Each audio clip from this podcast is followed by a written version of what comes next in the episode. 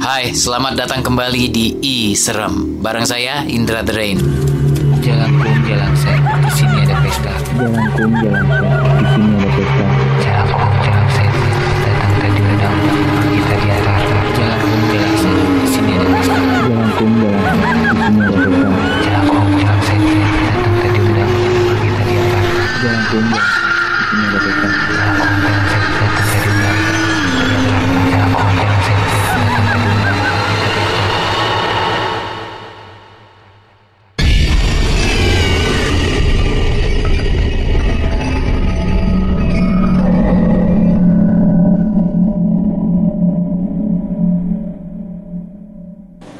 Hai, ketemu lagi dengan saya Indra The Rain di I Serem.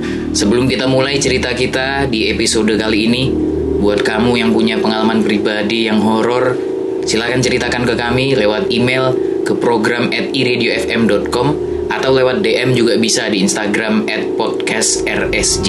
Kali ini ada cerita dari Rido yang mengalami kejadian horor terbilang tidak biasa. Biasanya kan kejadian serem itu malam hari, dini hari, sepi-sepi, lar- larut malam, gelap gulita. Yang ini kejadiannya siang hari. Untuk tahu kisah selengkapnya, langsung aja kita dengerin cerita yang dikirim dan dibacakan langsung oleh Rido. Ini dia, I Serem.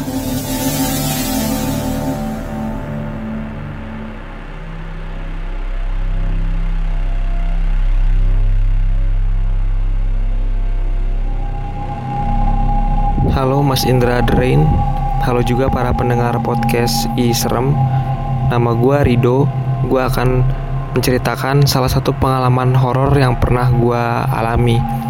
Karena memang gue eh, pernah beberapa kali mengalami kejadian horor Tapi ini adalah yang paling serem menurut gue.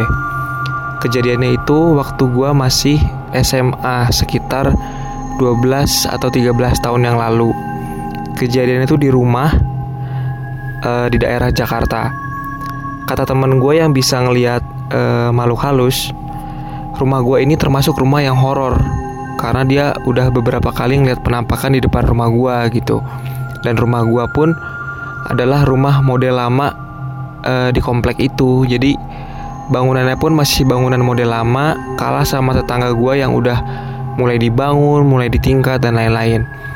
Nah jadi ceritanya waktu itu eh, gue sekeluarga mau kerja bakti gitu mau beres-beres rumah lah.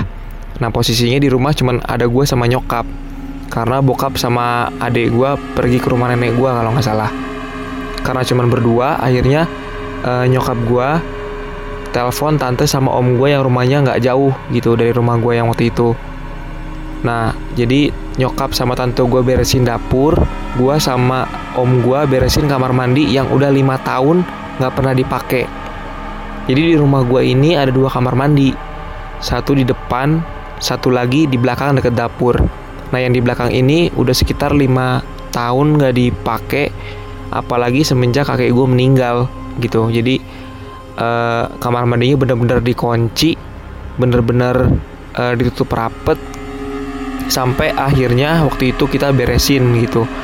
Nah, posisi kamar mandi itu udah parah banget. Jadi eh, plafonnya aja udah jatuh gitu. Jadi banyak puing di kamar mandinya, banyak kayu, banyak pasir dan lain-lain. Nah, waktu gua beresin itu kamar mandi, gue mulai ngancurin bak kamar mandinya tuh yang dari semen dikeramikin gitu karena kan masih muda eh, masih rumah model lama ya. Jadi eh, baknya tuh masih yang dari keramik eh, di semen dikeramikin lah gitu-gitu. Nah, waktu gue mau ngancurin itu bak mandinya, nggak bisa nih keras banget. Udah pakai palu, udah pakai linggis, udah dari segala sisi nggak bisa hancur nih. Gue sama om gue eh, nggak bisa ngancurin gitu berdua. Nah sampai eh, suatu ketika om gue mulai nyalain rokok nih, bakar rokok. Terus taruh rokoknya di atas bak kamar mandi yang nggak bisa dihancurin itu. Sama dia bikin eh, kopi hitam segelas sama ditaruh di atas baknya juga. Nah waktu itu eh, feeling gue sih bilang ini yang namanya sajen kali ya. Karena kan gue percaya nggak percaya juga gitu. Sampai akhirnya gue ngelihat dengan eh, mata kepala gue sendiri gitu. Itu rokok di depan gue abis kayak ada yang ngisep gitu. Habisnya cepet banget. Padahal ini rokok eh, terkenal lama banget abisnya yang kalau kena angin tuh nggak bakal ketiup gitu nggak bakal habis gitu. Nah tapi di depan mata gua ini rokok nggak ada dua menit mungkin dua menit kurang ini rokok ada yang ngisep gitu. Panjang sampai habis sampai abunya tuh eh, utuh gitu nempel. Nah sampai rokoknya habis ketika udah habis mulailah gua ngancurin itu bak kamar mandi gitu. Akhirnya bisa tuh eh, mulai hancur itu mulai rapuh mulai gampang dihancurin. Nah waktu gua lagi ngancurin bak kamar mandi itu lagi beres-beres kamar mandi nyokap gue yang dari dapur tiba-tiba teriak gitu nyebut beberapa kali astagfirullah astagfirullah gitu. Dan gue pikir nyokap gue ngelihat tikus atau kecoa kali ya namanya juga lagi bersih bersih gitu bongkar-bongkar lemari dan lain-lain gue pikir dia ngeliat, ngeliat kecoa. Jadi waktu itu gue nggak peduliin gitu. Nah sampai eh, semuanya udah selesai gue udah beresin puingnya segala macem dan lain-lain gue mandi duluan tuh gue bersih bersih duluan Eh gue capek gue kan capek banget nih habis beres-beres. Gue mau tidur nih ceritanya habis kerja bakti. Nah saat gue mau tidur gue waktu itu mau tidur di kamar nyokap gitu karena kamar nyokap paling adem waktu itu. Nah waktu gue mau masuk kamar nyokap nyokap gue dari dapur teriak nih dok jangan tidur. Jangan tidur kata dia gitu. Lah kan gue bingung ya. Gue capek banget gitu abis abis eh, kerja bakti pengen istirahat lah gitu. Tapi gue waktu itu cuek tetap tidur lah gue nah waktu gue udah masuk kamar nyokap eh, jadi gue tuh tidur madep tembok gitu. Di kamar nyokap gue ada jendela yang eh, jaraknya sekitar 2 meter dari kasur lah. Jadi gue membelakangi eh, jendela gitu. Nah waktu gue tidur udah ngantuk banget udah mulai tidur ada yang sweet sweet gitu loh di kuping di kuping gue gitu yang kayak gitu manggil beberapa kali. Kan gue dalam keadaan ngantuk merasa terganggu banget ya. Akhirnya gue bangun gitu. Sampai sweetannya itu sampai beberapa kali sampai rasa ngantuk gue tuh hilang gitu. Sampai hilang nah saat itu entah kenapa kan gue tidurnya posisinya madep tembok ya membelakangi jendela saat itu entah kenapa gue pengen balik badan banget pengen madep jendela gitu pengen ngeliat jendela. Entah kenapa tuh. Nah akhirnya saat gue balikin badan madep jendela nah di situlah gue ngeliat sosok perempuan rambutnya panjang bajunya warna putih mukanya pucet banget pucet banget.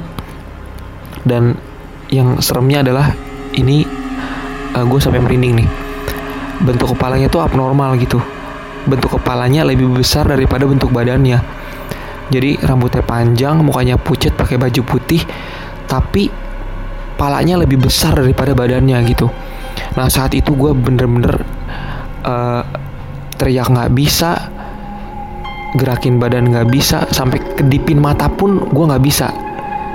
Sehingga gue terpaksa ngeliatin sosok itu di luar jendela nah terus dalam eh, hitungan sepersekian detik sosok itu kayak ngezoom gitu loh dari luar jendela ngedeket langsung ke depan muka gue jaraknya mungkin cuma sejengkal dari muka gue eh, sosok yang ada di luar jendela tadi. Terus dia senyum di depan muka gue dengan jarak yang sejengkal ini. Dia jadi dari jendela tiba-tiba langsung maju ke depan sepersekian detik langsung eh, ke depan muka gue terus senyum. Nah lagi-lagi di sini nggak normal nih eh, makhluknya karena bibirnya tuh besar banget gitu lebar banget senyumannya tuh lebar banget. Mungkin eh, nggak normal lah sepipi gitu. Bibirnya tuh sampai pipi panjang banget. Nah di situ gue udah mulai keringet dingin udah mulai panik dan akhirnya gue mulai berusaha gerakin badan akhirnya gue bisa gerakin badan gue lompat langsung keluar kamar sambil teriak-teriak lah gitu. Nah nyokap gue yang denger dari dapur kaget kenapa? Kenapa gue teriak-teriak? Akhirnya gue ceritain lah. Dan ternyata nyokap gue sebelumnya udah ngelihat sosok itu gitu. Jadi yang waktu tadi gue lagi beresin kamar mandi kan tiba-tiba nyokap gue nyebut tuh astagfirullah astagfirullah ternyata waktu gue lagi beresin kamar mandi nyokap gue itu ngelihat satu sosok yang sama persis yang kayak gue alamin tadi gitu. Cuman dia sosoknya ada di depan rumah lagi metikin bunga katanya. Jadi akses menuju dapur gue tuh kayak lewatin lorong. Nah di ujung lorongnya itu ada pintu samping lah gitu yang langsung ke taman. Nah jadi kalau ngeliat dari dapur bisa bisa langsung ngeliat keluar gitu. Nah nyokap gue itu ngelihat sosok itu di depan rumah lagi metikin bunga katanya. Nah ternyata setelah gue cerita seperti itu om gue yang tadinya diem aja akhirnya dia cerita juga. Gitu. Ternyata dia ngelihat sosok yang sama. Karena kan gue duluan tuh setelah beres-beres gue kan mandi duluan dan tidur duluan masuk kamar gitu ya. Om gue kan masih beresin dikit lagi lah sisa-sisa puing. Nah ternyata waktu dia lagi beres-beres itu sosoknya ini perempuan ini ada di belakangnya dia gitu. Nah dengan deskripsi yang sama sama seperti yang gue lihat di kamar gitu nah jadi dalam sehari itu gua eh, nyokap gua sama om gua ngelihat sosok yang sama gitu. Nah dan parahnya lagi adalah ini kejadian siang hari. Nah semenjak saat itu eh gue mulai percaya nih bahwa makhluk-makhluk halus seperti ini nggak cuma muncul malam hari, tapi juga bisa muncul siang hari.